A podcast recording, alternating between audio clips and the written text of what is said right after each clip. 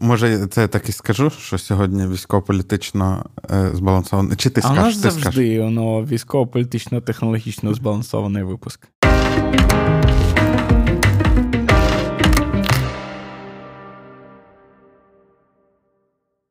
У Т2 МВП Ярослава Жнюк, Юрко Федоренко. Це шоу про події та ідеї, які варті вашої уваги. Сьогодні, як і завжди, у нас військово-політично технологічно збалансований випуск. І ми поговоримо про хакатон наступ машин від Міністерства оборони, нову технологічну доктрину України, про яку говорить залужний у своїй недавній статті для CNN, а також про новий підхід до софтверних бізнесів, який називається Once, який повністю змінить світ софтвер за сервіс компанії. Я хочу звернутися до глядачів. Я подумав, ми про це не домовлялися. Е, а як вам ідея, щоб ці випуски інколи виходили в вигляді стріма? Е, я знаю, що я сам казав, що дуже не люблю стріми, але є там одна причинка, чому е, хочеться спробувати це робити. І я подумав, що від цього було б дві користі. Прем'єри я все так вже не люблю, як е, раніше. А у стрімі все ж є два плюса. По-перше, ми зможемо читати коментарі і бачити, що люди О, хочуть це спитати. цікаво буде. А друге, це те, що поки монтується випуск, він не встигне протухнути, і ми обговоримо щось дуже актуальне. Так, тим більше, що новини на доу тепер е, ти не ведеш, тому треба ж людям десь дізнаватися твою реакцію на новини. До речі, мені дуже подобається новий ведучий новин на доу, і я їх навіть інколи е, слухаю. Ж, Женя чудовий, абсолютно. Я сам палкий прихильник. Так. Е, і фанат тепер. Скажи зручно, коли хтось за тебе це, робить. Це шикарно. Новину, да? Це шикарно. Я зараз, якщо чесно, я бачу раніше мене як було, прилітає в стрічку, ну там якась новина, і ну я ж одразу розумію, що піде вона в новини чи не піде. І раніше я такий, треба йти читати, тому що все одно доведеться про неї розповідати. А, послухай. А зараз я такий, та нічого страшного, Женя розкаже. От, тому Клас, мені це знайоме відчуття, тому що як е, там CEO, керівник компанії, ти постійно відделеговуєш якийсь шматок роботи, який я раніше сам робив. І такий клас, тепер це не я буду робити. Так, так. Саме такі е, відчуття і Євгенно сил та натхнення в цьому всьому.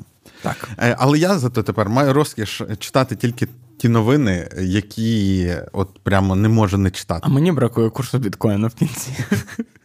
А я не знаю, що прибрали. Я не знаю теж. Е, вони вирішили, що це надто твоє. У, у нас Треба... ну, в вихідних переговорах було те, що е, цей, що курс біткоїна збережеться. Але Доу порушили свої ну, ці все. обіцянки. О, наїзд одразу. Е, Ми колись розберемося, хто це зробив: Даша, Женя чи навіть рука влади.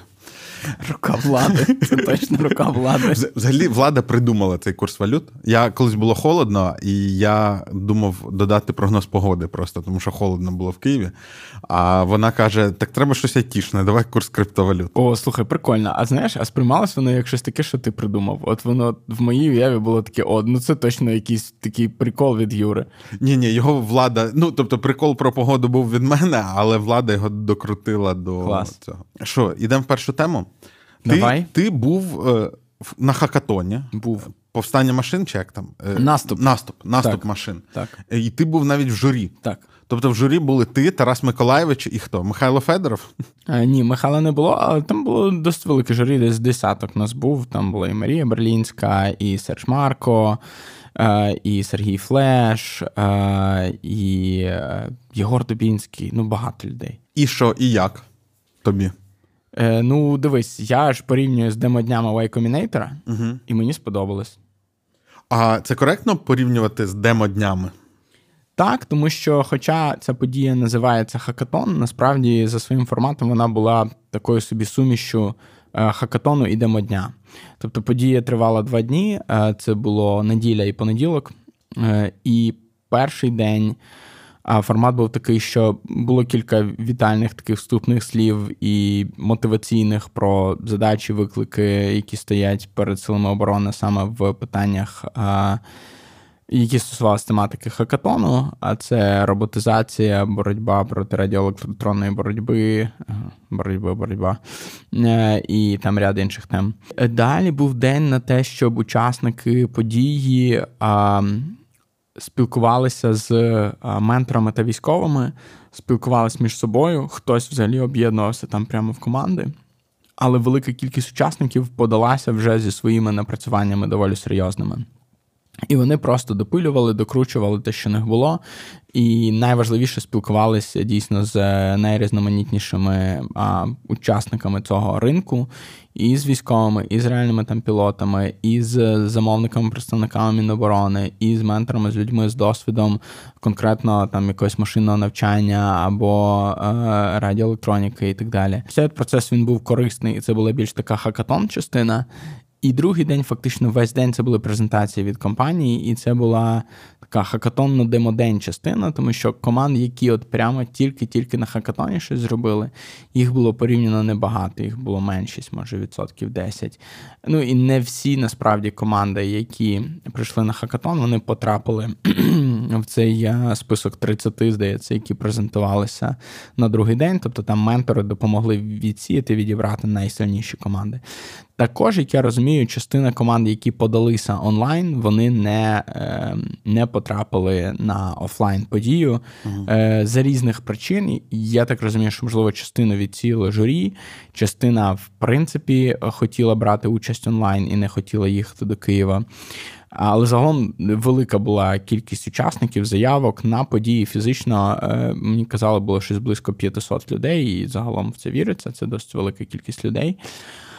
Це це, це всі, включно з вами. Ну, ви учасники, ну, організатори. Так, ну, Ми це що? Ми це Ну, ви журі. Журі було з десяток людей, далі з десяток було менторів.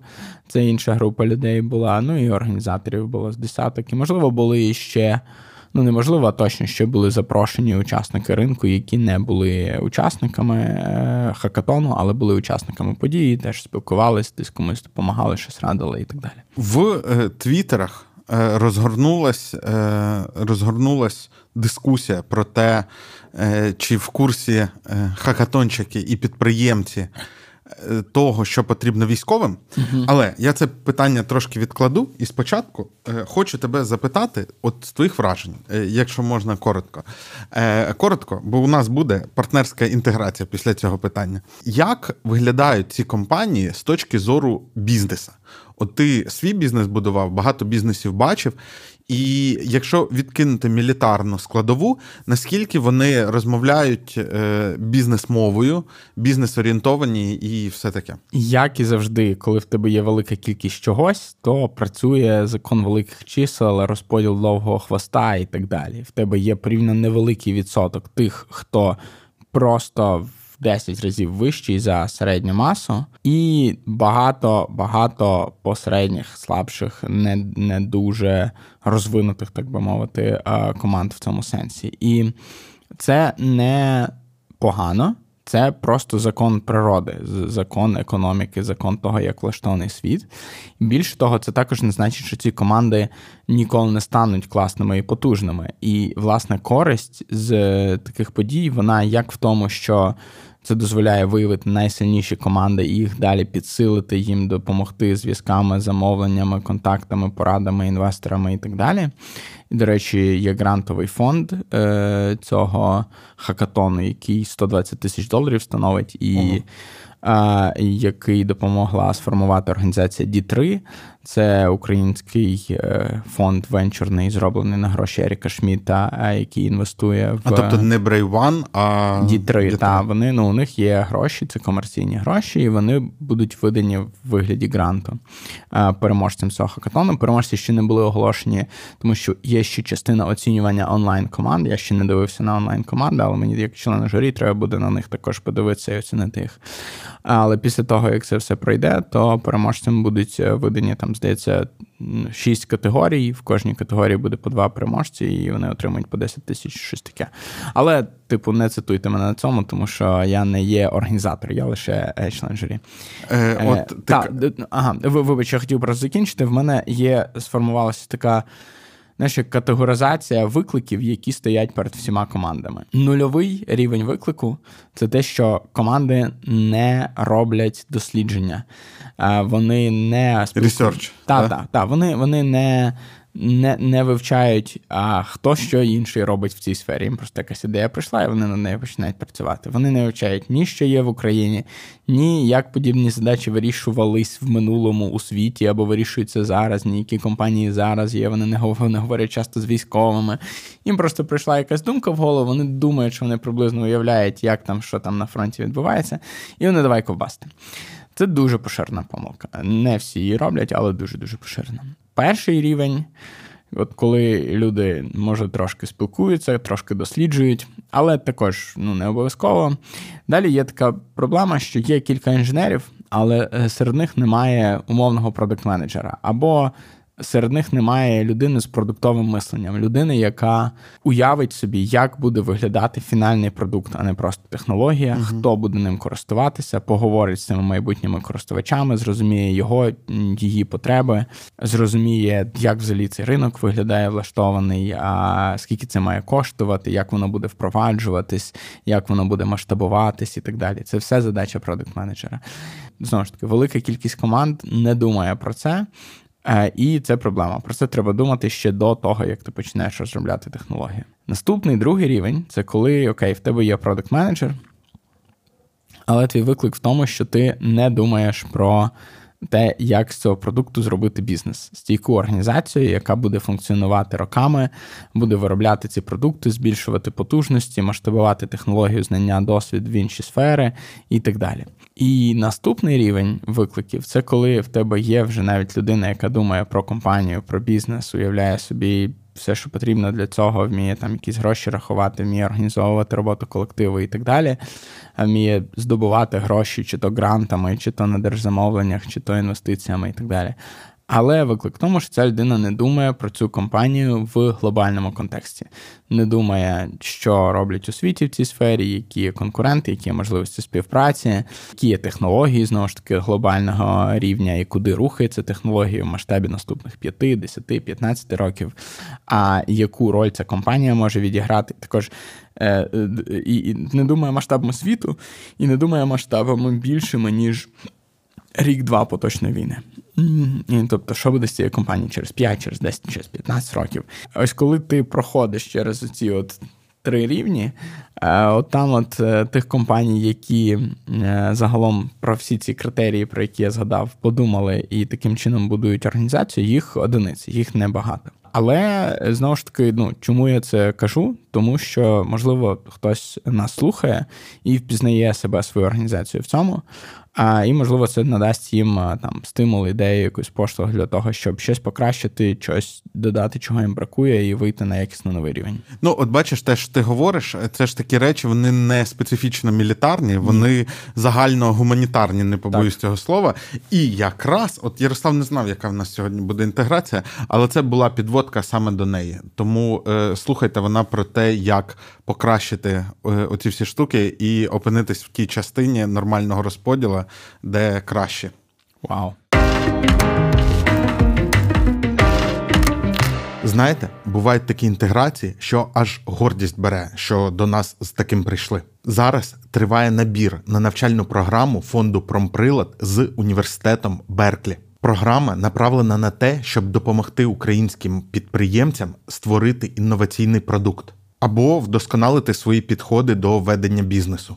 Ви будете працювати під наставництвом міжнародних експертів і потрапите у спільноту підприємців, які готові ділитися всім, що знають. Навчання триває три місяці з березня по червень, англійською мовою та з фокусом на практику. Учасники програми вивчають такі дисципліни, як вступ до лін стартап, побудова партнерств, управління фінансами у стартапі, штучний інтелект для бізнес-аналітики, дизайн мислення, прототипування, лідерство, техніки пітчингу. Словом, все, про що ми постійно говоримо у випусках MVP. По завершенню навчання учасники отримують сертифікати від університету Берклі. Ви вже, мабуть, думаєте, та скажи нарешті, скільки це коштує, і це найцікавіше. Програма реалізовується фондом Промприлад та є можливою завдяки підтримки університету Берклі та Western Nice Enterprise Fund. Це дозволило знизити ціну для українців з 8 тисяч доларів до півтори тисячі. Але важливий момент: придбати навчання на курсі за 56 тисяч гривень можна тільки до 15 лютого. Далі ціна зросте. І найголовніше, ветерани, представники релокованих бізнесів та студенти можуть отримати грант, який покриє повну вартість навчання. Всі деталі в описі під відео.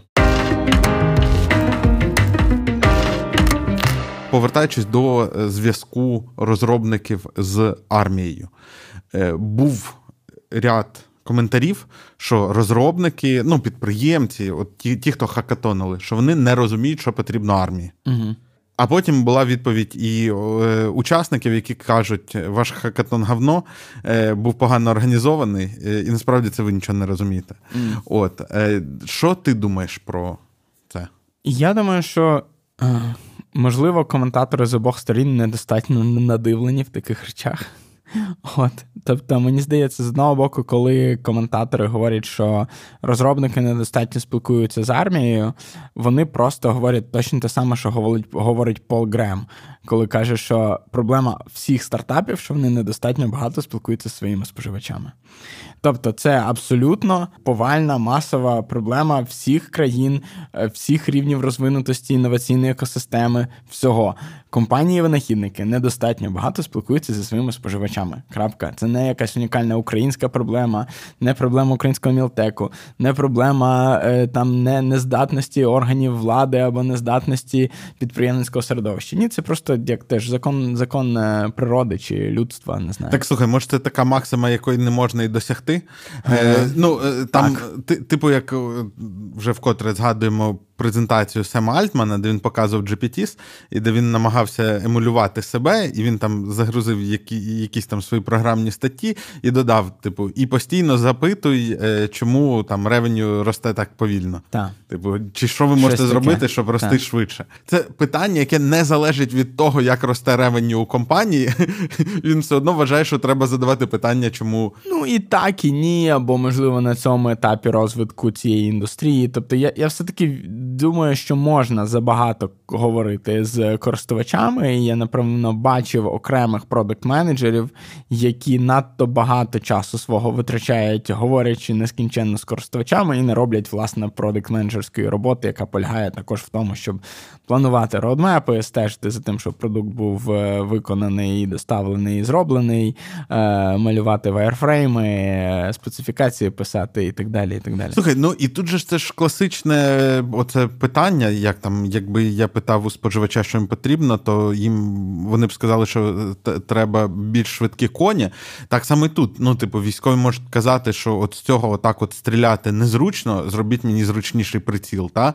А в цей момент якийсь підприємець може вирішити е, не робити приціл, а робити штучний інтелект, який буде наводитись сам Дивись, без прицілу. Добре, що ти про це згадав, тому що е, може так здатись, як ти сказав, але не треба плутати різні речі тут. З е, твоїм користувачем потрібно говорити, це беззаперечний факт. Але це не значить, що завжди треба слухати е, і робити все так, як він думає, що він знає. Треба просто вміти його чути правильно. Коли користувач говорить, що він хоче швидших коней, ти розумієш, що він просто хоче швидше, і далі е, розумієш, що ти можеш йому дати автомобіль, наприклад. Так?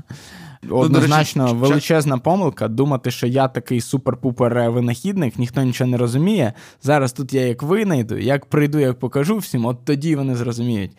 Е, це класика такого інженерної зверхності, якою, на жаль, інженери часто грішать.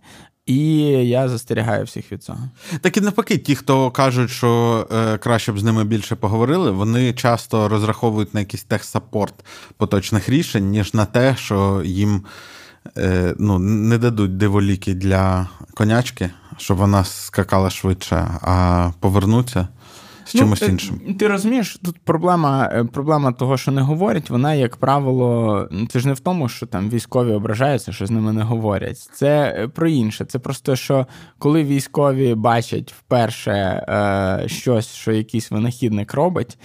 Е, який не говорив з військовими, вони б'ють себе по лобу, і їм стає дуже боляче від uh-huh. того, скільки ця людина зробила дурної роботи, копаючи взагалі не в тому напрямку, в якому треба. Та? Тому що військові би йому сказали, що дивись, оце відбувається взагалі отак і отак, а не так, як ти собі думав. Або так ми для цього використовуємо це і оце і оце, а ти, здається, взагалі не знаєш про існування оцих от е, засобів. У тебе таке дуже філософське до цього ставлення. Типу, все нормально, це окей, он Пол Грем теж сварить, що все йде своїм темпом і так далі. Угу. І е, десь така ж позиція у Тараса Миколаєвича Чмута. У нього на останній поплаві питали про це. Він такий каже: було кльово, було не ідеально, було кльово, треба ще таких багато. Так. До речі, хто раптом кинув слухати поплаву, послухайте останню. Вона з золотого фонду так. Е, поплав. Я до чого? Ну зрозуміло, що що є, от якщо віддалитися на, на якусь перспективу, то Україна рухається туди, куди треба, так швидко, як вона може.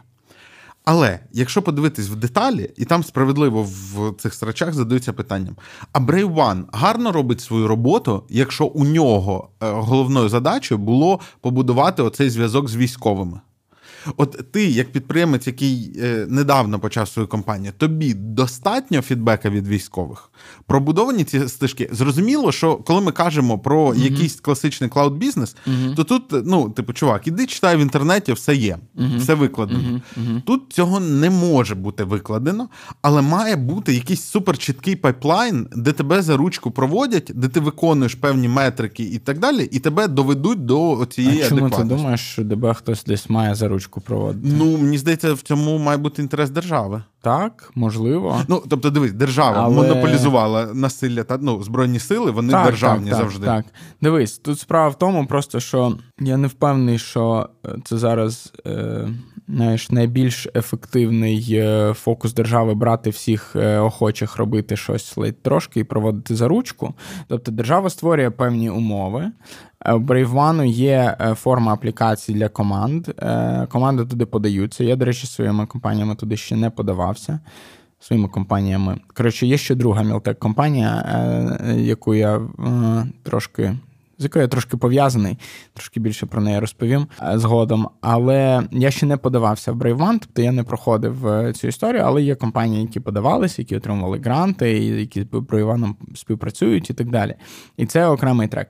Цей хакатон, я так розумію, Brave One був серед співорганізаторів, але ініціатором його було Міноборони. І, чесно кажучи, я не дуже орієнтуюся, як у них там розподіл обов'язків і це все працює. Але знаєш, мені теж хтось чи онлайн коментував, чи хтось писав і каже: типу, дуже складно отримати чітку специфікацію від військових, що їм треба. Ну, а я цій людині кажу: ну, а підприємці, вони що, отримують чітку специфікацію від користувачів, що їм треба, чи від бізнесів інших? Ні, підприємці бачать можливість на ринку, знаходять її, досліджують і говорять, з ким треба. Е, розуміють краще, що треба, і тоді це створюють. І в моєму розумінні, оце нормальний капіталізм здорової людини. Тобто я е, з, зі своїми бізнесами, що я роблю, я спілкуюся з е, військовими, з іншими підприємцями в цій сфері, з е, волонтерами, з людьми з фондів і так далі. І таким чином будую своє розуміння того, що потрібно. І мені насправді надзвичайно корисною а, в цьому всьому процесі, там скільки я півтора роки вже напевно задіяний досить активно, є спільноти а, Victory Drones, е, яких чимало, починаючи з їхнього Discord-серверу до деяких закритих спільнот у сигналі, де є сотні підприємців, розробників, пілотів, е, бійців, е, командирів, е, які між собою спілкуються, обговорюють ті чи інші ідеї.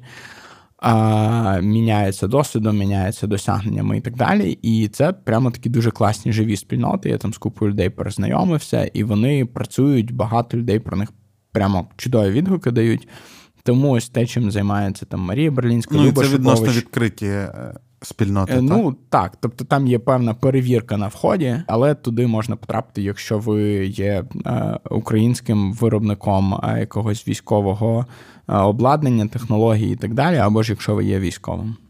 Ну, я коли казав провести за ручку, я не мав на увазі, що держава має зробити орган, який буде всіх тягнути. І ясно, що там на кожну сходинку мають бути певні умови і так далі. Ну, і тобто я окей, знаю, що ця перша що... сходинка це заповнити форму на сайті Brave One. Так, дивись, але... про Brave One. Я знаю, що Brave One дуже сильно навантажений. Я також знаю, що Brave One шукає людей. І е, якщо ви хочете допомогти, е, напевно, ви можете піти подивитися на вакансії, податися, долучитись до Brave One. Я люблю, коли будь-яка проблема обговорення будь-якої проблеми закінчується оголошенням вакансії. До речі, так і було в вчорашній поплаві. Так. Це ж вчорашня, так? Е, ну так, просто е, треба пам'ятати, що нас дивитимуться люди через тиждень, бо ми іще не лайв поки що. І тоді, може, вже буде нова поплава. Але, до речі, ось на цю тему я хотів е, ще дещо сказати. У нас в Петкубі е, було три принципи, за якими ми беремо людей а, на роботу. Перший принцип це. Е, чудові професійні здібності або швидкість їхнього зростання. Перша похідна від професійних принципів. Угу. Е, про, про професійного рівня, так? Тобто ти можеш бути е, джун, джуніором, але ти джуніор, який тільки зайшов в цю професію, uh-huh. і вже буквально і вже там ну і і вже там за кілька ти там місяців, можливо, та вже показав uh-huh. величезний прогрес, і ми можемо е, якби цю траєкторію продовжити, побачити, щоб класно розвиватися. Так звані топ-таланти. Так, це раз. Два це порядність. Uh-huh. А три це вміння вчитись і визнавати свої помилки і рефлексувати. Що, гординя? Відсутність не, горди... ну, не гординя. Ем, я не впевнений. Напевно, можна можна мати гординю і при цьому вміти рефлексувати і визнавати свої помилки.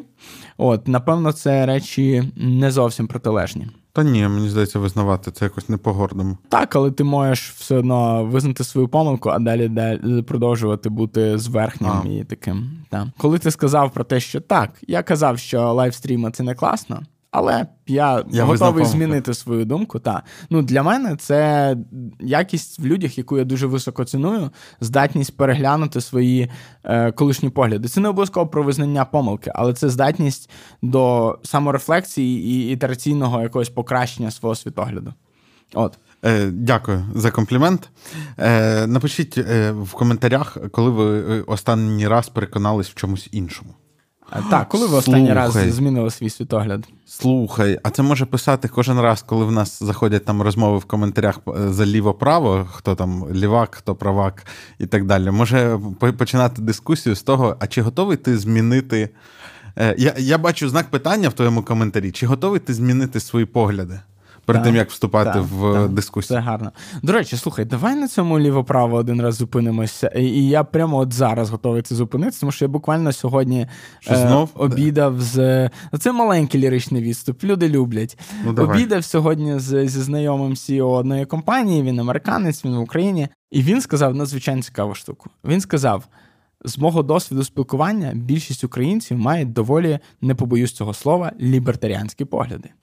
І я такий, так, це в нашій з тобою бульбашці, але так воно і є. Якщо пояснити людям на пальцях, як я розумію, ліво-право і е, що там лібертаріанство, і не знаю, що там має бути знизу, е, взагалі е, є класний графік, який я бачив, який е, такий двовимірний, знаєш, типу, як mm-hmm. на на чотири квадранти. І там є економічні два ці вибори, свободи. Та, економічні і індивідуальні свободи, саме так. І відповідно різні ідеології і ці характеристики рознесені за цими осями. І в моєму розумінні лібертаріанство це коли ми на 100% за економічні свободи і на 100% за лібера... за індивідуальні свободи.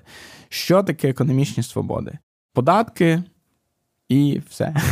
Особисті податки, податки корпоративні, е, і те, як держава розподіляє кошти, які вона збирає у людей, на різні блага, які потрібні всьому суспільству. Наприклад, що це за блага, інфраструктура, дороги, там е, газоводопроводи і так далі. Медицина, освіта. Медицина, освіта. Е, власне функціонування владного апарату, тих самих народних депутатів, рад, парламентів, е, там е, урядів і так далі. І от лібертаріанці вони за те, щоб мінімізувати роль держави, мінімізувати уряд, прибирати непотрібні міністерства і так далі. і так далі, і так далі. Це може мати різні рівні радикалізму. Є особливо радикальні лібертаріанці, які кажуть, що і дороги ми капіталістично побудуємо, і лікарні, і всіх навчимо, і так далі. Є більш помірковані лібертаріанці, які говорять, ну все-таки деякі деякі речі там мають бути за державою, можливо, армія, там ще щось, а інші речі ми віддамо корпораціям. Що чим це відрізняється від. А, ну і так само індивідуальні свободи. Які індивідуальні свободи, про які най... найчастіше відбуваються суперечки? Свобода мати дітей або не мати дітей, е, дозвіл абортів, Дуже ну, свобода над власним тілом. Так, так, така е, дискутивна тема. Так далі. І до речі, про це писали в коментарях е, про Мілея, так. що він декларує себе лібертаріанцем, але виступає за заборону абортів, що м'яко кажучи, не по лібертаріанськи. Не по лібертаріанськи, ні. Свобода носити зброю, так е, знову ж таки, це індивідуальна свобода, право на самозахист і так далі. І свобода там сексу, віросповідання і так далі. і так далі. От дивись, от ти зараз говориш з позиції, е, не треба було нам цю тему провалюватися, але ладно, якщо ми тут, ти кажеш, е, там право на зброю. Так. Е, та? Це про індивідуальний, як ти сказав? Самозахист. Самозахист, так? так? так. Я, якщо що, я теж прихильник свободи. А я не казав, що зброю. я прихильник. Я я прихильник. Я, я, чесно кажучи, мало в цьому розбираюся, я не маю позиції е, чіткої тут. Так, але ти кажеш, це право на самозахист. А люди, які противники, угу. вони кажуть, Е, це не право на самозахист, це небезпека для суспільства. Так так є. так. Це твій егоїзм, ну не твій, а когось. Мій егоїзм. Точно ті самі бажаючи. аргументи людей, які е, проти абортів і так далі. Uh-huh. Тобто, і я не кажу, що вони неправильні. Я просто пояснюю, як лібертаріанці бачать е, ну, ось ці свої погляди. Так до речі, з абортом там цікаво, там вони теж прикриваються, тому що вони, ну ті, хто прибічні, вони кажуть, це моє тіло, я з ним що хочу, так. то роблю. А ті, хто е, за те, щоб обмежити права на аборти, кажуть, це вже не твоє тіло, це нове життя, нова людина. Ти не маєш права її. Ну так, так, так, та, саме так. І нам в коментарях купа людей плутали позиції право, ліво і лібертаріанство, а це речі, які трошки на різних шкалах взагалі знаходяться. Тому що класичні ліві соціалісти, вони, як правило, е, ідентифікуються. Е, тим, що вони за за велику роль держави в економіці, тобто вони справа з точки зору економічних свобод, але вони зліва з точки зору індивідуальних свобод, вони за свободи особистості часто. Хоча навіть там не завжди, тому що, наприклад, дозвіл на зброю е, часто вони не не заохочують. Але, наприклад, там, там право на зміну статі для... або навіть право на участь в різних політичних рухах і партіях, навіть такого плану речі, знаєш. Е, Ось е, це ну цілком. А це це те, що тобі штука. писали, що типу лібертаріанці насправді вони ну, Слухай, різні люди з різних джерел черпають інформацію. Я якби ні на кого не ображаюся. Я просто хочу ну, максимально просто пояснити людям, та що що це речі з, з різних світів. І так само е, умовні праві, е, так, які. Е, е, на по особистих свободах виступають проти всіх цих ЛГБТ, проти всіх цих абортів, і тільки держава має право на те, щоб мати поліцію і дотримуватись порядку і законності, вони е, можуть мати різні економічні погляди. Вони можуть, маючи ось такі погляди на особисті свободи, вони можуть мати як бути повністю прокапіталістичними, так і бути е, ліваками, які будуть говорити, що треба велику сильну державну економіку, яка е, це все е, значить організує, збирає податки, організує життя суспільства. Просто погугліть, якщо вас це цікавить, ви знайдете прекрасну інфографіку, де вам розкажуть, що лібертаріанство, що фашизм, що соціалізм, і що демократія, що соцдемократія так далі. Я останню річ скажу, що мені здається, що більшість людей з підприємницької спільноти вони знаходяться в. Вони тяжіють до лібертаріанського напрямку, але вони насправді себе не вважають лібертаріанцями, і вони просто в цьому квадранті, але ближче до середини і ближче до нуля. Тобто велика кількість цих людей є центристами, велика кількість за те, щоб е, держава не мала надто великої ролі в економіці, але вони також не будуть закликати перевести школи е, і і інфраструктуру, і все інше на е, капіталістичні рейки. І також ці люди прихильники ліберальних свобод. Право людини розпоряджатися своїм тілом, там право на носіння зброї і так далі. Ось це бульбашка, в якій живу і я насправді великою мірою, і мій товариш Сіо, який американець, але живе у Львові, і каже, що українці лібертаріанці, і у, у вас класна кава. Е, Дивись, мене в цих е, дискусіях найбільше бісить те, що люди якби думають про те, як навішати на кого якісь ярлики. Так. А я е, насправді намагаюся кричати про інше про те, що е, окей, є різні платформи. Ну, давай з тобою порівняємо автомобіль і квадрокоптер. Угу. Що краще з угу. цих двох е, систем Для устрою цілей. устрою да. транспорту? Да. Більше того, обидві конструкції вони. Мають по чотири мотори.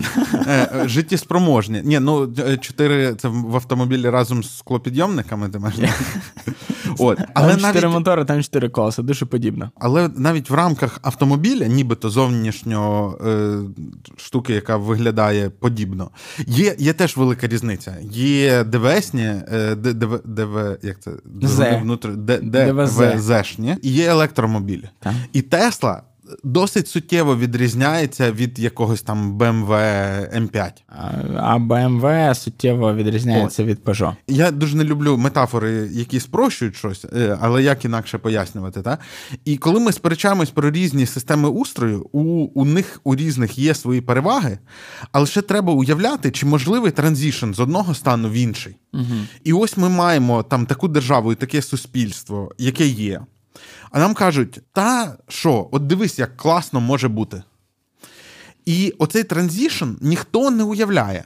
Ну, тобто, люди кажуть, зни, знизьте податки, да? розвали, і, і ці ж люди інколи говорять розвалили класну систему Сімашка, це охорони здоров'я, mm-hmm, mm-hmm, яка, ну, типу, по всім економічним розрахункам, ну, немає в світі таких податків в жодній країні, найльвацькіше, яка такий обсяг медицини може ну, типу, надавати на, населенню, так як воно задумано. Типу, бутафорію цього ну, Радянський Союз теж підтримував і робив вигляд, що воно є, просто воно не працює всередині, так, так як задумано.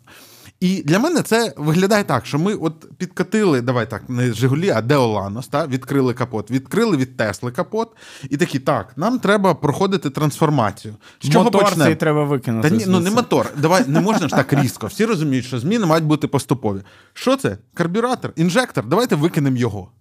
Це ж уже крок на те, е, крок на зустріч В тому, щоб Тесли, стати так, тест. Так. Е, І ну, мені здається, що це просто тупо так вважати. І ну там люди, які кажуть, що треба, що от запрацює економіка, якщо знизити податки, наприклад, вони не розуміють, що будь-яку владу політично знесе суспільство, якщо ця влада вийде і скаже, ми відміняємо безкоштовну Юра, медицину. Просто Ти готовий з цими людьми дискутувати, а я ні. Я просто я просто не реагую на таких людей. Тобто я не, не, не готовий витрачати свої зусилля, щоб пояснювати людям, що ні, це не шлях до Тесли.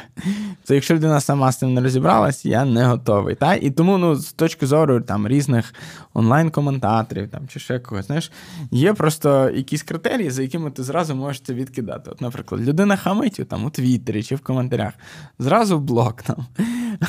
Людина показує якусь неадекватність свою в чомусь іншому, зразу блок, зразу ігнор.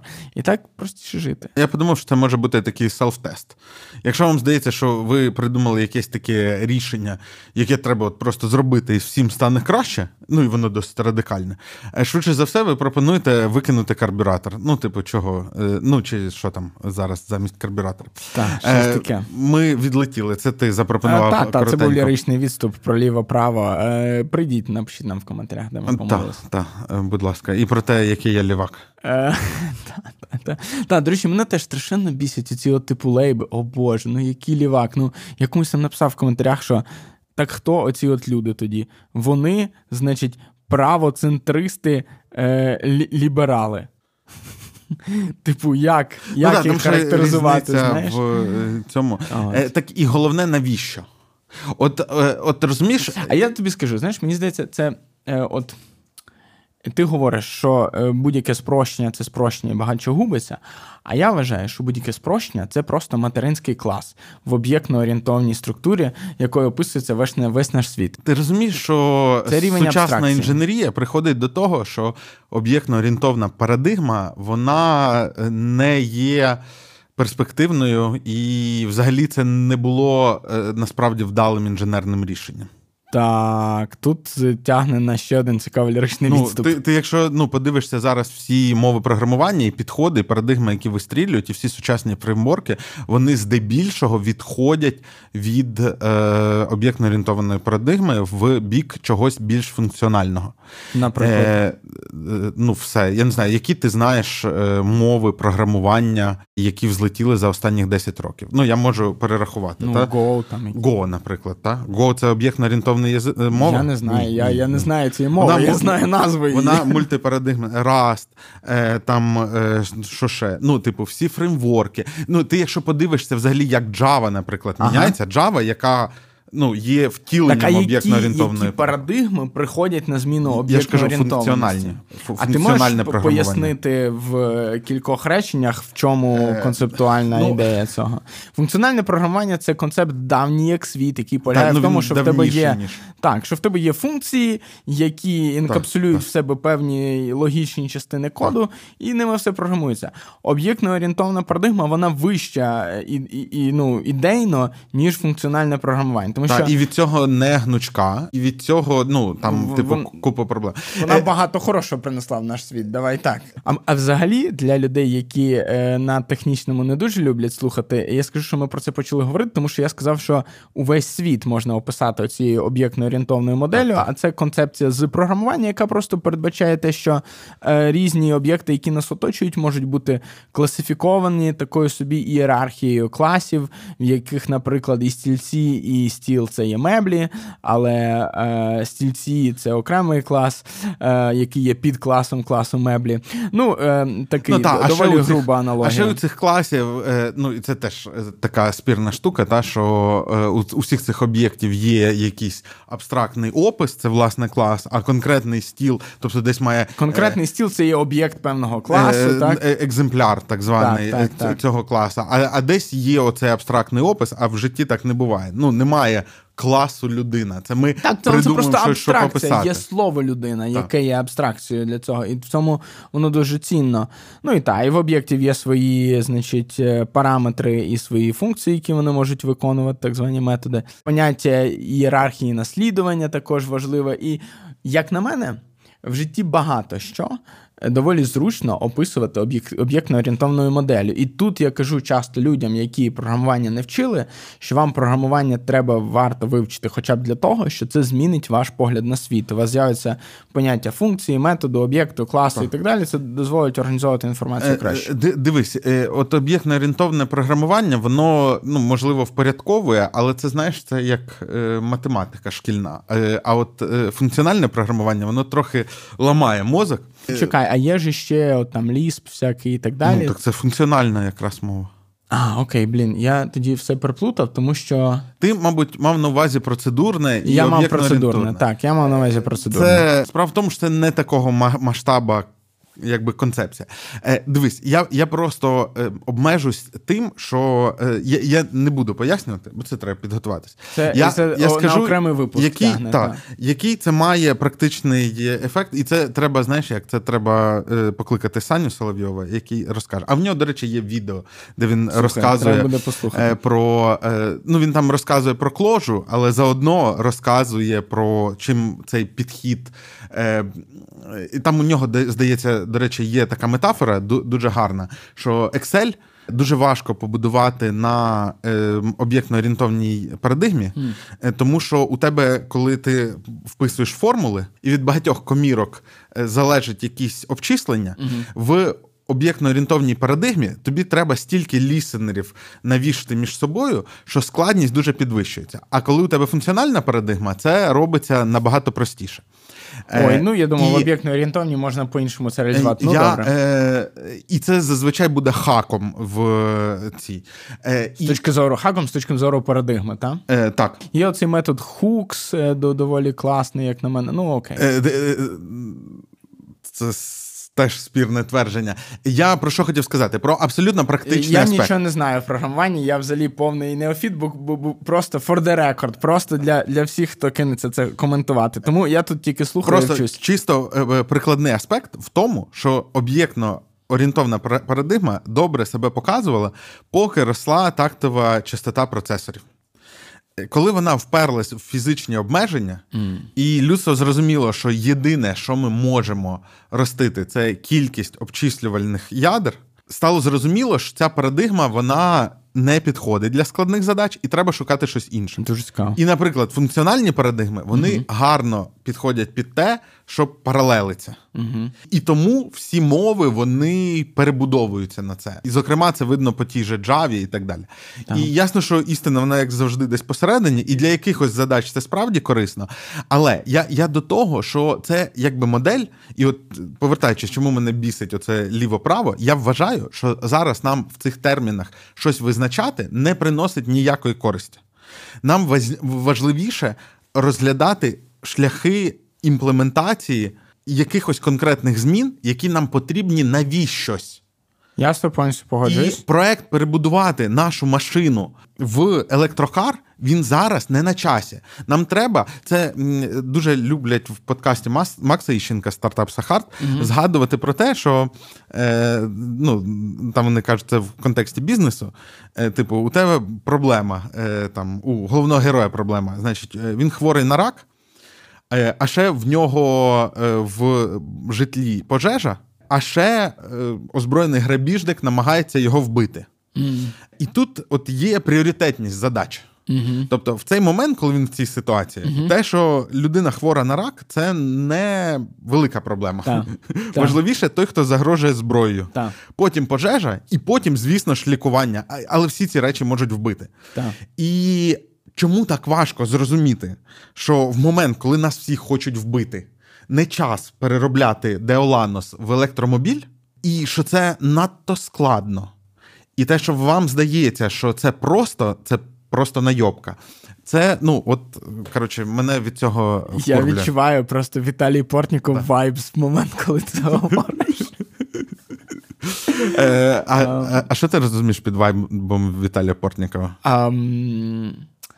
Це впевнені ага. і дещо розгнівані е, висловлювання на суспільно-політичну тематику. Да, е, дякую. В найбільш хорошому сенсі, так. Я, я, Мені, до речі, у Портніка подобається цей дозований гнів. Він... Так, так, так, так, такий портніковський гнів. А, Я знаєш, про що подумав? Що ось ця наша з тобою дискусія це дійсно трошки така ніби бетл між об'єктно-орієнтовним і і функціональним програмуванням. Тому що, якби я пробував людині, яка не знає нічого про програмування, пояснити різницю, то я би сказав, що одне це як читати зліва направо, а друге це як справа наліво читати.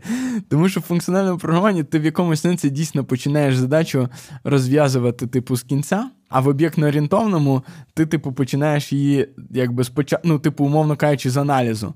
Типу, в одному місці ти, типу, аналізуєш проблему і пишеш, пишеш, пишеш, щоб отримати рішення. А в функціонально, наскільки я пам'ятаю, я буквально півсеместра аналіз пішов писав в університеті. Але там ти починаєш з рішення і йдеш, типу, назад в якомусь сенсі для того, щоб його вирішити. Ти ти розумієш, е, я здається, і, і е, ну, ти в цьому сенсі ти, ти зараз метафору. говориш про те, що нам потрібно зрозуміти, що потрібно потрібно для держави, і так е, знайти рішення цього. А я кажу: ну і там чи те, про, про що ти апелюєш, це те, що навіщо цей весь поділ на ліво-право? А я кажу: ну, поділ на ліво-право людям просто допомагає в себе в головах по правильних місцях розкласти певні ідеї.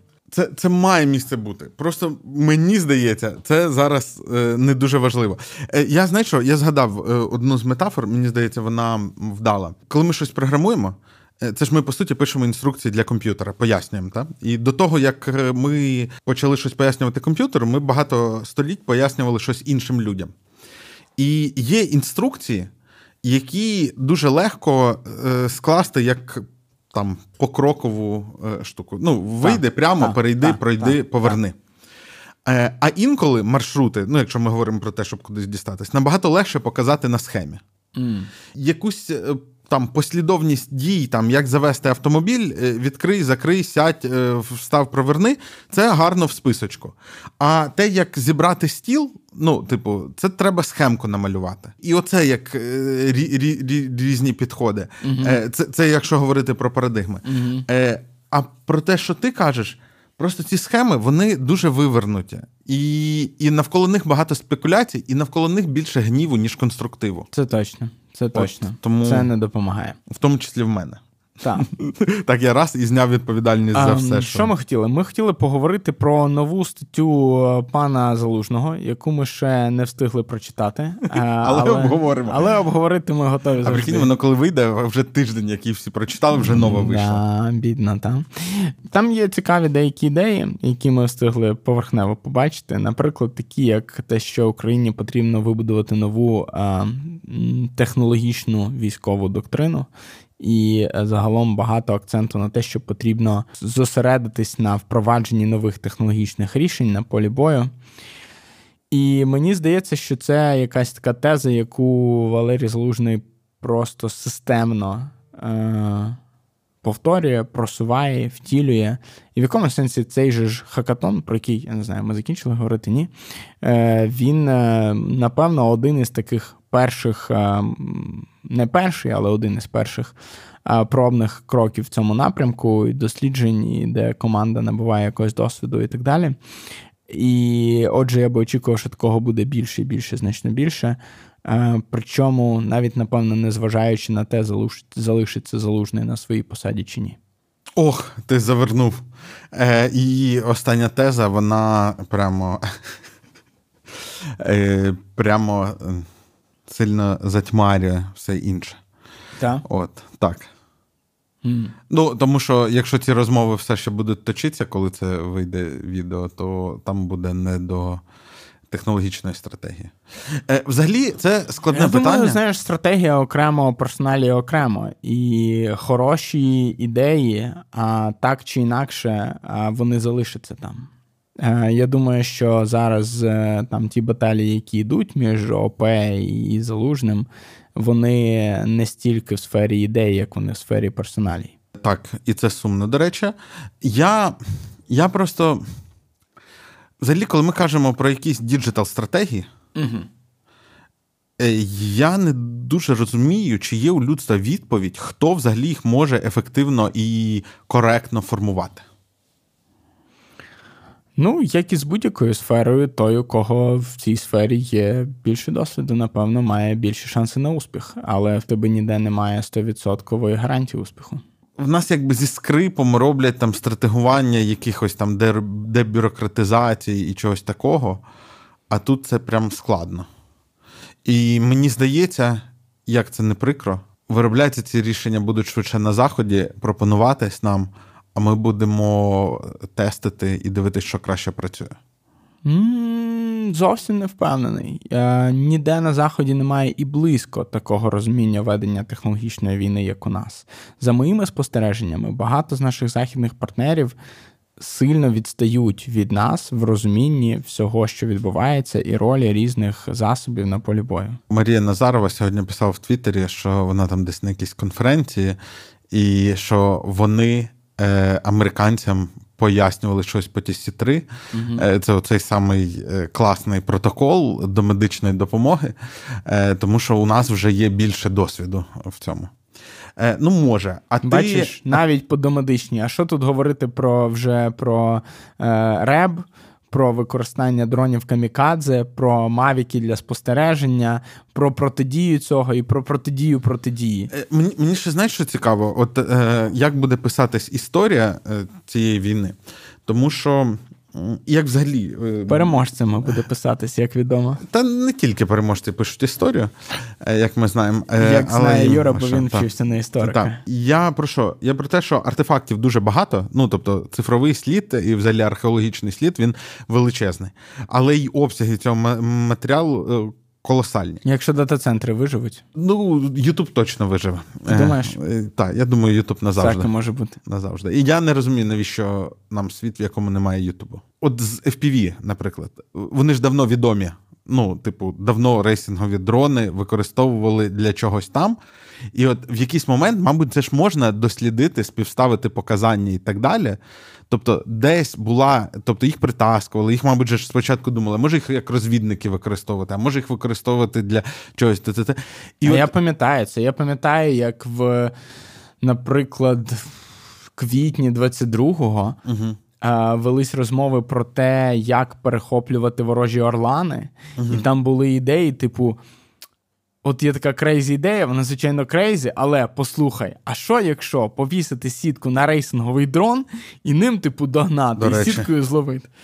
Проблема в висотності. А, ем, але Ось тоді такі тобто способи... рейсинговий дрон не долітає до Орлана. Так, так, так. Але тоді такі способи розглядалися для використання рейсингових дронів. І ну, і серед цих цих crazy ідей був один з crazy ідей, який сказав: А що, якщо ми причепимо заряд від РПГ 7 на е, такий дрон і просто ним влетимо? І і тут ще важливий момент: Е, там скидиш існували до 24 лютого. Е, так, і На от, фантомах всяких ще робились вони. Сергій Ліпко, наприклад. Е, вони там по відео, інколи е, на армії ТВ там щодня е, стріми, вони там дивляться, вони по тому, що там бачать камери, як там снаряд хитається, вони вгадують, який там скид стоїть. Mm. І, і там вони на якесь відео кажуть, о, тут вона сильно хитається.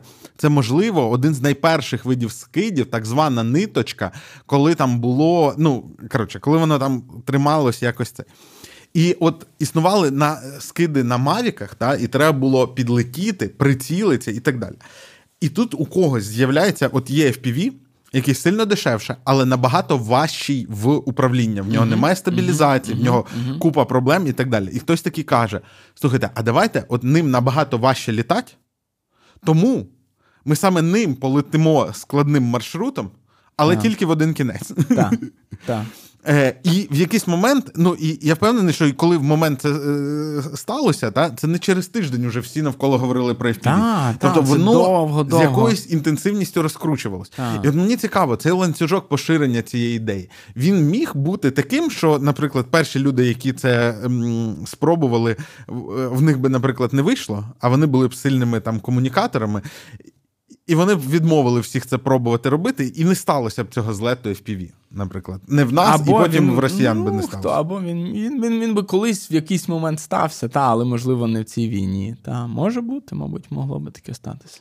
І... Хоча з іншого боку, знаєш, мені здається, настільки є багато людей, просто які в це задіяні. Ну, от ми говоримо, у нас там мільйон людей в силах оборони, там, ну скільки не знаю, 400 тисяч, напевно, на на лінії зіткнення. Але ж є ще мільйони, мільйони, мільйони людей в усій країні, які постійно думають про війну, постійно думають про перемогу і в країні, і поза межами України. І я от на цьому фоні я думаю, що неможливо те, про що ти сказав, тому що навіть якби одна або дві, або п'ять таких груп е, би відмовили всіх, знайшлася би 28 група, яка б показала, що це працює. Скажімо так, в різних сферах, там, де комусь здається, що мало що робиться, е, якщо туди зануритись, то з'ясовується, що там є 40, 50, 60 команд, які працюють в цьому напрямку. Знову таки, у, у всіх засобів є свої області застосування і так далі. Але постріл з Джавеліна коштує скільки? Більше 100 тисяч доларів? Щось таке, так. 100-120 здається. Так це Америка. Це недорого. FPV у них теж буде дорожче 400 баксів. армії це недорого, розумієш? І тим більше те, як там побудована ем, взагалі вся ця система фінансування армії, або як там побудована медицина, і це до питання про е, те, ну. Типу, наскільки правильно, щоб держава була е, розпорядником податків, Е, багато дуже неефективності, на жаль, е, в цьому всьому. Там підрядники за підрядниками, за підрядниками, за підрядниками. Кожен робить свої 25%, кожен знаходиться в якомусь іншому штату, штаті, кожного лобіюють свої конгресмени в конгресі всі щасливі, крім американського платника податку, який отримує, напевно, там в 4-5 разів менше, ніж міг би, якби це було організовано більш ефективними якимись капіталістами. І приходить умовна компанія SpaceX і показує, що вона може робити значно, значно ефективніше, в десятки, сотні тисяч разів ефективніше угу. ті самі речі, які е, державні підрядники і роблять. потім лідер цієї компанії дає йобу І вони такі сидять, дивляться і, і думають. І всі згадують, навіщо нам все-таки потрібна державна влада і чому всім не можуть заправляти ці крейзі капіталісти. І, і можливо, ці довгі ланцюжки постачання не такі вже й погані, якщо вони стабільніші, ніж порівняно там. Тому у мене позиція часто центристська в цих питаннях, і я дивлюсь на ці речі як на систему стримування противаг, які загалом корисні для довгострокового успіху, для різноманіття думок. Це все це все добре, це все на користь іде. Переходимо до фінальної теми. До Чи ми щось теми. про стратегію? Ми мало мало поговорили про власне цю технологічну нашу оновлену доктрину і стратегію. Знаєш, мені здається, що е, вороги наші вони теж не сидять на місці, і вони також ці речі оновлюють, постійно прогресують, змінюють своє мислення. От те, що ти сказав, що нам наші західні партнери будуть там нав'язувати якусь стратегію, щось я не казав нав'язувати, я казав, вони будуть придумувати. Так, я дуже сподіваюся, що вони будуть, тому що це було би дуже нам помічне, і мені здається, що треба, щоб думали всі, хто тільки може, найкращі уми світу.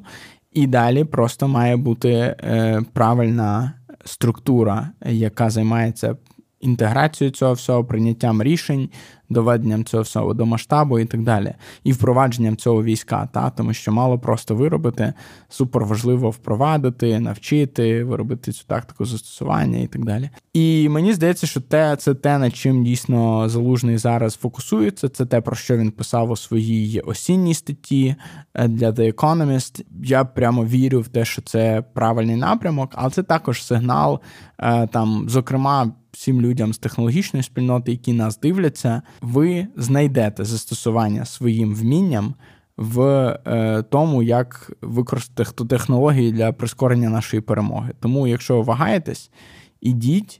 Шукайте компанію, в якій ви будете е, корисні, або засновуйте свої компанії і так далі. Тут також можу, напевно, в двох словах згадати, що Крім компанії Четвертий закон, про яку ми трошки говорили, яка займається автономними е, системами чи модульними системами для автономності е, роботів, ем, я також дотичний і заснував ще одну е, компанію, що буде займатися виробництвом певних електронних компонент для мілтек сфери української.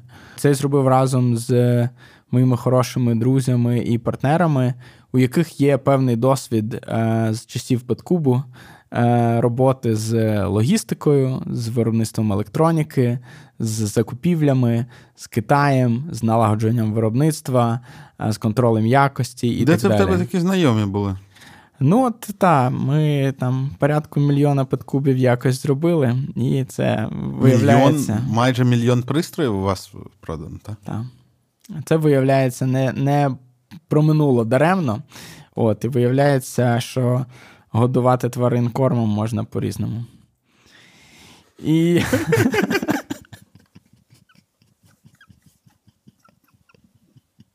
І різних тварин.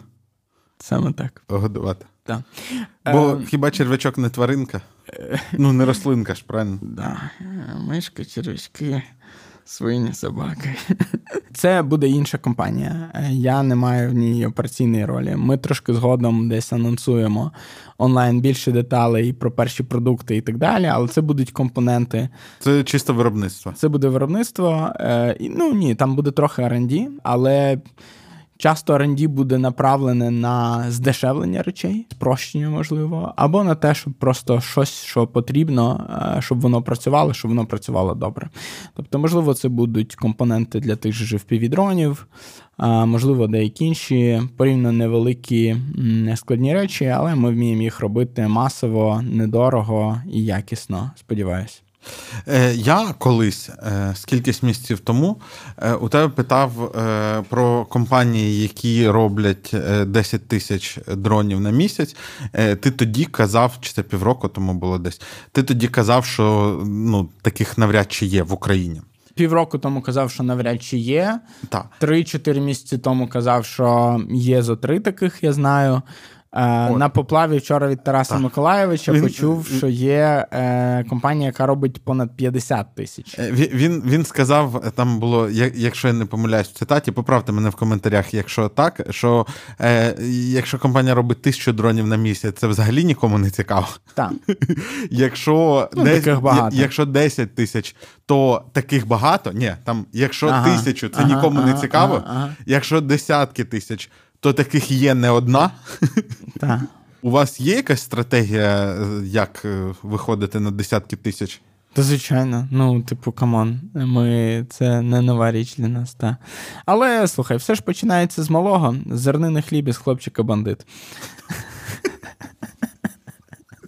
Це це якийсь був вірш, який в Радянському Союзі вчили, а про хлопчика бандит це якась е, наша родичка з Полтавщини переіначила.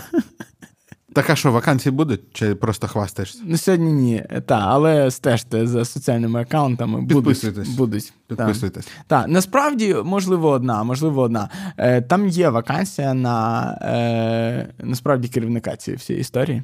Тобто, у нас є керівник, але е, він якби.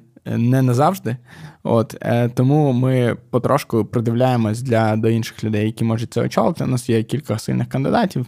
Ну, побачимо.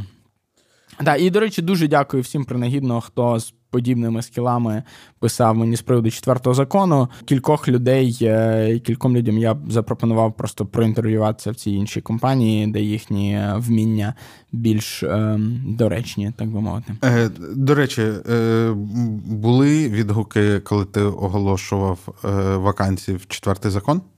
Е, ага. Там ти трекав багато з УТ2 прийшли? Чи не питав? Я не відслідковував спеціально, але було чимало людей, які мені написали після там моїх постів в соціальних медіа, але вони написали, що от, типу, класно було б працювати, тим більше, що я тебе знаю, вже здавалось би, тому що дивлюся Т2. Тобто, чимало чимало з тих людей, просто які читають соцмедіа, вони ж дивляться ОТ2. Але цікаво, що. Е, от в в постах е, своїх я ніде не згадував адресу сайту, крім адреси імейлу, яку я згадав в пості, і в адресі імейлу була адреса сайту. І я відслідковував за тим, скільки людей зайшло на сайт потім. А а потім ми випустили минулий випуск Т2, і там також ми говорили про компанії, теж ніде не залишали адресу сайту. Але після випуску Т2. Взагалі навіть пошти твої не залишали. Так, так, так. Після випуску у Т2 цей сайт знайшло більше людей, а самостійно зайшло, ніж після е, моїх постів в соцмедіа. Отак от. Така Вау. велика сила. Е, Вау. Е, сподіваюсь, з е, рекламою у сьогоднішньому випуску буде так само. Е, от, Переходимо до останньої теми. Так, дуже цікава у нас є тема. Нарешті взагалі головна, можливо. Перестанемо говорити про військові справи і поговоримо про чисто технологічні. Так, і вийшов маніфест від компанії 37 сигналів. Він яка... же анонс нового продукту. Так. Та вона, до речі, зараз там підписано ніби 37 сигналів, але вона називається зараз Basecamp, ніби. Вони mm. ж перейменовувались. Вони mm. ж, типу, хотіли фокус наводити. Е, І цей маніфест він називається е, сайт once.com. Що прикладається як один раз. Так. Е, Одноразово. Одноразово, так. Один, та. В хорошому сенсі. Е, Так. Е, І там маніфест з наїздом на весь сучасний cloud софт. На програми забезпечення, програми сервіси, за які потрібно підплатити за підпискою. За підпискою. Вони кажуть, колись інтернет Відомі як SaaS, і, і, і software був класний, але в якийсь момент він зламався, і і почалась оця чехарда. А і ми продовжуємо платити знову і знову за речі, які не змінюються, чи нам не потрібно, щоб вони змінювалися. Це як комп'ютерні ігри. Колись були класні, один раз купив і граєш. А тепер оці всі ігри постійно щомісяця, купуй там якісь бонуси, кристали. Так. Е, ну, І це, і вони кажуть, ми хочемо спробувати це змінити, і ми презентуємо наш новий продукт, де ми будемо продавати е, так софт. І першим ми будемо продавати Campfire. Це їх був колись у них це був продукт, який вони продавали по підписці, але він, на відміну від Basecamp, як і багато інших їх продуктів, не полетів. І вони е, його закрили. А тепер вони його готові якби продавати як софт. Але разово. Один раз платиш, все життя користуєшся. І він завжди назавжди твій. І вони ще трошки їх надихнула ця історія з тим, як вони з клауду переїжджали в, влас, на власну інфраструктуру. І вони кажуть, що всі сісадміни намагаються контролювати власну інфраструктуру, самим відповідати за безпеку. І це кльовий тренд. І ви берете просто річ, просто її у себе хостите, і вона просто працює.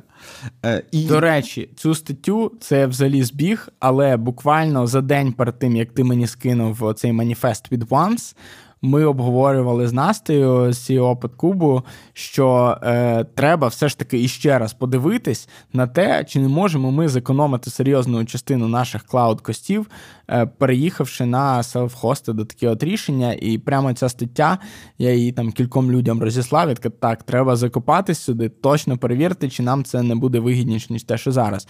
Тому що в Подкубу насправді досить багато клауд-костів, тому що і відеострімінг, і збереження відео. Ми багато відео зберігаємо у клауді, і це насправді ну, велика частина бізнесу компанії, мабуть, навіть більше з точки зору там грошей, які вона генерує для компанії, більше ніж продажі пристроїв. Е, наш софтверний бізнес. Ну і вони оце маніфестують і кажуть: от, от тепер так. І в мене мені спочатку це дуже відгукнулося. uh Тому що у мене самого є Synology, і я навіть подумаю, там хто був на офлайн подкасті, не дадуть збрехати. А поясни, що таке Synology? Це домашній сервер, на якому зберігаються всі матеріали, які ми знімаємо. З його допомогою там спеціальний софт, яким зручно управляти такого роду серверами. Там написана функціональність, вся, що стосується розшарити щось, передати і так далі. І там можна туди доставляти пакети, і і це може бути сервер, на якому може бути що завгодно. Е, Наприклад, там є своя реалізація чогось типу дропбоксу, тільки uh цей дропбокс буде не десь, а він буде ось тут. Е, і і він буде швидше працювати. І ти е, з нього не платиш е, купу. Ну, я за нього плачу один раз. Ну так. Ну, тобто, я там за терабайт, здається, в дропбоксі чи за 2 терабайта треба платити 20 мі... баксів щомісяця. Угу. А, а тут я купую жорсткий диск за там 10 тисяч гривень. Це 20 на рік 200 баксів. О, за за річну підписку я купую 10 терабайтний жорсткий диск чи 12 терабайтний, угу. який пропрацює швидше за все років 10. Так, От. то значно значно е, так. Е, І ну, там резервування теж вони є, і так далі. так далі. Е, Мова про інше. Е, І там можна ставити різні речі. І в мене е, коротше, мені часто пишуть про те, що треба ком'юніті якесь робити. Угу. Зараз на нашому ринку найзручніший для цього інструмент це, звісно ж, Телеграм. Угу. Але, звісно ж, Телеграм не дуже б хотілося брати. Дискорд я не потягнув. Е, там от Женя, до речі, зараз на доу новинах експериментує. Складно з Дискордом. Е, тобі теж? Ну, не хочеться мені його використовувати просто. От, бачиш, це ми То діди, мені... ми не тягнемо. Ну, мені канали в е, е, сигналі, тобто не канали, а великі групи в сигналі, мені вони зручні. Зручніші, так. ніж ну, ніж, ніж Discord? Discord, однозначно, так. І тобто, це зараз для мене е, спосіб організації по замовченню ось е, таких груп і спільнот. Uh-huh. А, Тобто, є там одна спільнота, про яку я не можу говорити, є спільноти Victory Drones, і є, ну, коротше, кілька робочих чатів, які у мене там є. Е, я до чого? Я до того, що для того, щоб будувати ком'юніті, гарне ком'юніті це те ком'юніті, яке накопичує якісь знання, якусь інформацію. А так що ти говориш ком'юніті, а не спільнота? Е, Гляньте на нього. Що ти не сподобалося, що я прикопався? Е, Раптом на другій годині. Так от, е, воно має накопичувати знання. І Discord можливо, але я не тягну. Для роботи є хороші месенджери. Slack хороший месенджер, але робити з нього ком'юніті дуже дорого. І насправді теж воно якось не йде. От я був в одному такому, дається якраз та, та, воно якраз з якоїсь військово-технологічної тематики було, що в 22-му році на початку його створили, і воно в якийсь момент затухло. Можливо, воно затухло через те, що його. Е, коротше, якщо Може, ми шукаємо так. рішення, ну таке, це ж залежить від того, як часто люди туди заходять. Та? І у нас, ну, якщо ми опираємось на це, то треба взагалі все робити тільки в Телеграмі, тому що він найпопулярніший месенджер, куди найчастіше заходить активна, економічно активна частина населення. І і тоді ти ближче, та? але ж нам ну, цей варіант він не підходить. секюрний, і ну, там, військові спільноти там не будеш робити. І насправді я, от, ну, попри всі мінуси, очевидні сигналу, та, що е, там вона людина, наприклад, яка зайшла в спільноту, не бачить історії, та або те, що воно все на телефонах зберігається. Я дуже здивований, що спільноти, в яких я є в сигналі, в тому числі спільноти Victory Drones, вони дуже функціональні. І вони, вони прямо працюють, тому живуть що, тому, що військові, тому що це потрібно. Тому що військові користуються сигналом, і вони туди все одно так, заходять. Так. Я зараз говорю не ми ж військову тему закінчили. Так. Я кажу про продукти і про аванс. Та? Я от думав для УТ2, що можливо варто розгорнути десь якусь спільноту на якійсь платформі. Е, Ще раз, е, значить, не підходить Discord, е, тому що я його не тягну. І міг би бути Slack, тому що канали і оце все. Я да, знаю, я договорю. Юра. е, І є варіант з безкоштовним Slack. Це Mettermost. Mettermost – це е, така е, це компанія, вона там якась латиноамериканська. Вони роблять е, Slack, який можна стендалон захостить у себе, uh-huh. або купити в них по ціні Slack 10 uh-huh. доларів за юзер. Uh-huh. І Mettermost можна поставити на Synology сервер. І типа, і це концептуально, типу, на сервачку, де зберігаються сорці з відео, там же хоститься і ця штука. Дуже красиво. Але тепер я думаю, а може там Campfire поставити від 37 Так, але він досі не вийшов. Мені теж дуже цікаво. Я би ну, я дивлюсь, скільки ми платимо за Slack, я такий, нічого собі, так за що тут нас стільки платимо? Ні, там тобі є, вони сильно менш функціональні, бо у вас там з'ясується, що у вас тут боти прикручені. Тут відносно того, якщо ти ставиш правильний смайлик, у тебе десь там тікет відкривається, тут О, якісь репорти і так далі. так далі. Мені за це ми дуже базово використовуємо. Тоді ви можете приїхати просто в Телеграм. Юра, ти собі не уявляєш, про Телеграм просто кожного тижня з'являється черговий якийсь рівень дичини. Просто черговий мега рівень. Стоп, поклади на стек про Телеграм. Ми говоримо про аванс.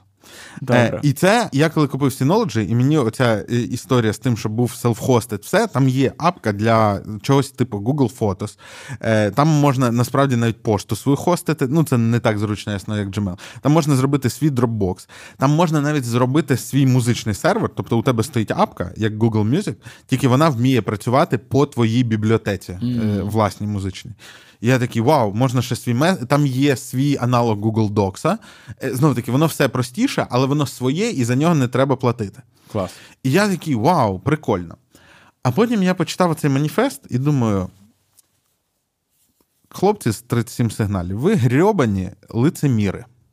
Тому що, по-перше, ви самі придумали свого часу е, цю підписочну модель. Вони одні з перших, хто так. Е, робили. Це не чесно казати. Ясно, що продукт, який ви закрили, і ви хочете його дропнути туди, типа ще разок на ньому заробити, е, ще й придумавши гарний маніфест. Це прикольна штука. Але більшість софта вони воно потребує підтримки, навіть для того, щоб ну, воно продовжувало працювати ну, так, так, як працює. Так. Інша справа, що можливо деякі продукти е, варто визнавати, що вони вже достатньо хороші.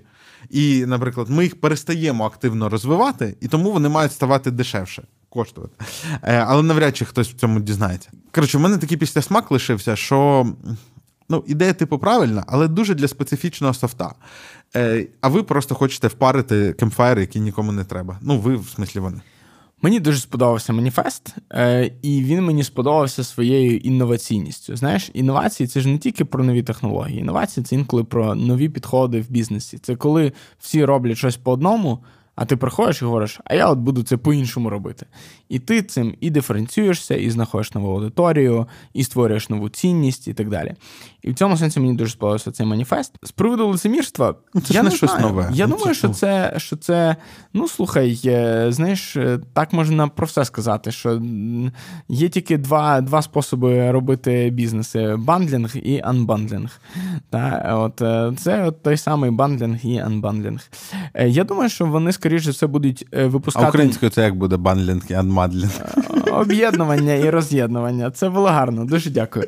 Насправді я дуже вдячний всім, хто ловить мене на всяких англізмах і допомагає мені е, викорчовувати їх зі своєї мови. Удачі і, вам та, в вашій дружбі. Я комусь. Хтось, знаєш, це є цей англійський фраз, фразологізм on the same page. Типу, що ну, однаково дивитися на речі. Ну, Інколи українці говорять на одній сторінці, щоб ми з тобою були на одній сторінці. Думаєш, ялки-палки. Але я для людей, які е, відчували себе в подібній непростій ситуації, я маю для вас рішення. Коли ви починаєте говорити на одній і ловите себе на тому, що ви дослівно перекладаєте англійський фразеологізм, просто кажіть на одній хвилі. А так, до речі, на одній хвилі. Це те саме, Бачиш, що на. Same page. Ти от сказав, що це е, однаковий погляд на, на речі. речі е, але насправді same page це не прямо однаковий. Це швидше про одна хвиля чи бути синхронізованим. Ну, це не значить погоджуватись. Так, так, Тому так. Що... Але ну, розуміти одні одні ті самі речі, так би мовити. Так.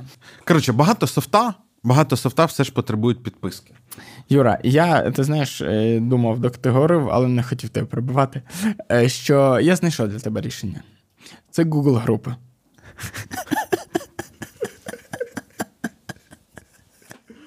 Є насправді е, ще одна верну про Мілтек, але є дуже смішна група в Гуглі, називається Відкрита група по БПЛА. А, і там... Це мейл-лист, так? Ні, ні, ну, це це група в, в Фейсбуку. Uh-huh. Фейсбук-група. От, е, Там, звичайно, несеться багато постійно всього, але туди часто інколи непогані речі постять. От Вона відкрита, тобто її точно читає Русня. Там Це це відрізняє, наприклад, спільнот Victory Drones, які, скоріше все, все одно читає Русня, але там вони, як мінімум, стараються перевіряти людей. Там Русню періодично відстрілюють з мемберів да, групи. Да, да. От, е, Але знову ж таки, якщо ви цікавитесь цією тематикою, можете на неї підписатися, а заодно повідомити Юрі в коментарях, чи підійде йому для спільноти каналу УТ2 інструмент Facebook груп. А, ти сказав Facebook групи, я подумав, Facebook. ти Google групи мав на увазі. А, ні, ну це ти зовсім старий Юра. А ще я недавно думав, е, навіщо Google вбив Google Talks. Пам'ятаєш, був такий чат? Так він же ж його інтегрував. Там є чат зараз е, всередині Гугла. І навіть якщо ти створюєш новий Google аккаунт, він по замовченню тобі його включає, і треба його лізти кудись відключати. Слухай, може там можна і файли нормально пересилати і так далі. Треба спробувати. Ти хочеш, щоб ми з тобою перейшли з iMessage да. на Google чат? Ми в iMessage переписуємось, і в принципі нормально. Ну, окрім того, що там файлик не можна нормально переслати і так далі. Е, це ладно. Е, В якийсь момент у мене просто з'являється ще один контакт. До цього це був е, твій іменний так, аккаунт. Так, е, так. Ну, ти в мене в телефоні записаний з номером телефону, і я з цим переписувався контактом півроку чи майже рік. А потім з'являється інший, де тільки твоя пошта написана, і там починається заново листування. Дурдом якийсь це сталося через те, що в Apple інколи дропається оцей зв'язок між е, номером телефону і твоїм Apple ID, і там він присилає. Щось переставляв типу... номери телефонів. Ти за кордон не виїжджав випадково? Ні. Але він тобі присилає, типу, я там якусь смс-ку відішлю, за це там, типу, твій провайдер може зняти з тебе кости, мені треба смс-ку відіслати обов'язково, щоб синхронізуватися і так далі. Я собі і сімку, до речі, поставив. Е- Треба було. Має тепер бернер номер. Е, от. А, щоб був секретний, та, який не та, цей. Та. Ем... Е, от. Але що ми говорили про цей once? Коротше, я думаю, що це ем, така ознака нових часів, які нас чекають і що е, загалом software за сервіс бізнесам, які не створюють е, певної додаткової цінності, крім самого софтверу, який вони роблять, або не оновлюють цю цінність на софтвері просто регулярно, їм буде ставати складніше, з'являтимуться альтернативи. Е, внутрішні команди інженерів, озброєні купою софта, який було написано за останні десятиліття, і озброєні клеєм у вигляді чату GPT, який вміє цей код зліплювати докупи, знаходити помилки і так далі будуть робити, знаєш, для якогось там SaaS, який коштує 29 доларів за місяць е, за місце, тобто за людину, яка ним користується, які раніше просто не помічали, тому що він був не те, щоб дуже великим. А зараз ці компанії повиростали і там на 100 людей платять купу грошей щомісяця. Якісь два інженери в середній компанії зберуться і за місяць це просто перепишуть і зроблять це self-hosted, а, і відпишуться від цього SaaS. І от такого буде ставати, мені здається, більше. Ну там, до речі, так, і там вони такі пишуть порахуйте, скільки ви заплатили за свої підписки за останній рік там чи за скільки. І мені здається, що це не дуже чесно, тому що а, а скільки продуктів людина отримала? І якби вона всі їх купувала, ну, мабуть, вона б свідоміше ставилася до споживання. Але я впевнений, що половину продажів Campfire, які там стануться, будуть по приколу, щоб підтримати цю ініціативу. І е, в цьому теж є геній маркетингу. Я цьому так, аплодую. Так. Але я думаю, що майбутнє справді за тому, що кастомери будуть е, споживачі, як це покупці будуть зважувати. Чи справді це той сервіс, за який варто платити підписку, тому що очевидно, що за чат GPT треба, бо це великі обчислювальні е, потужності потрібні.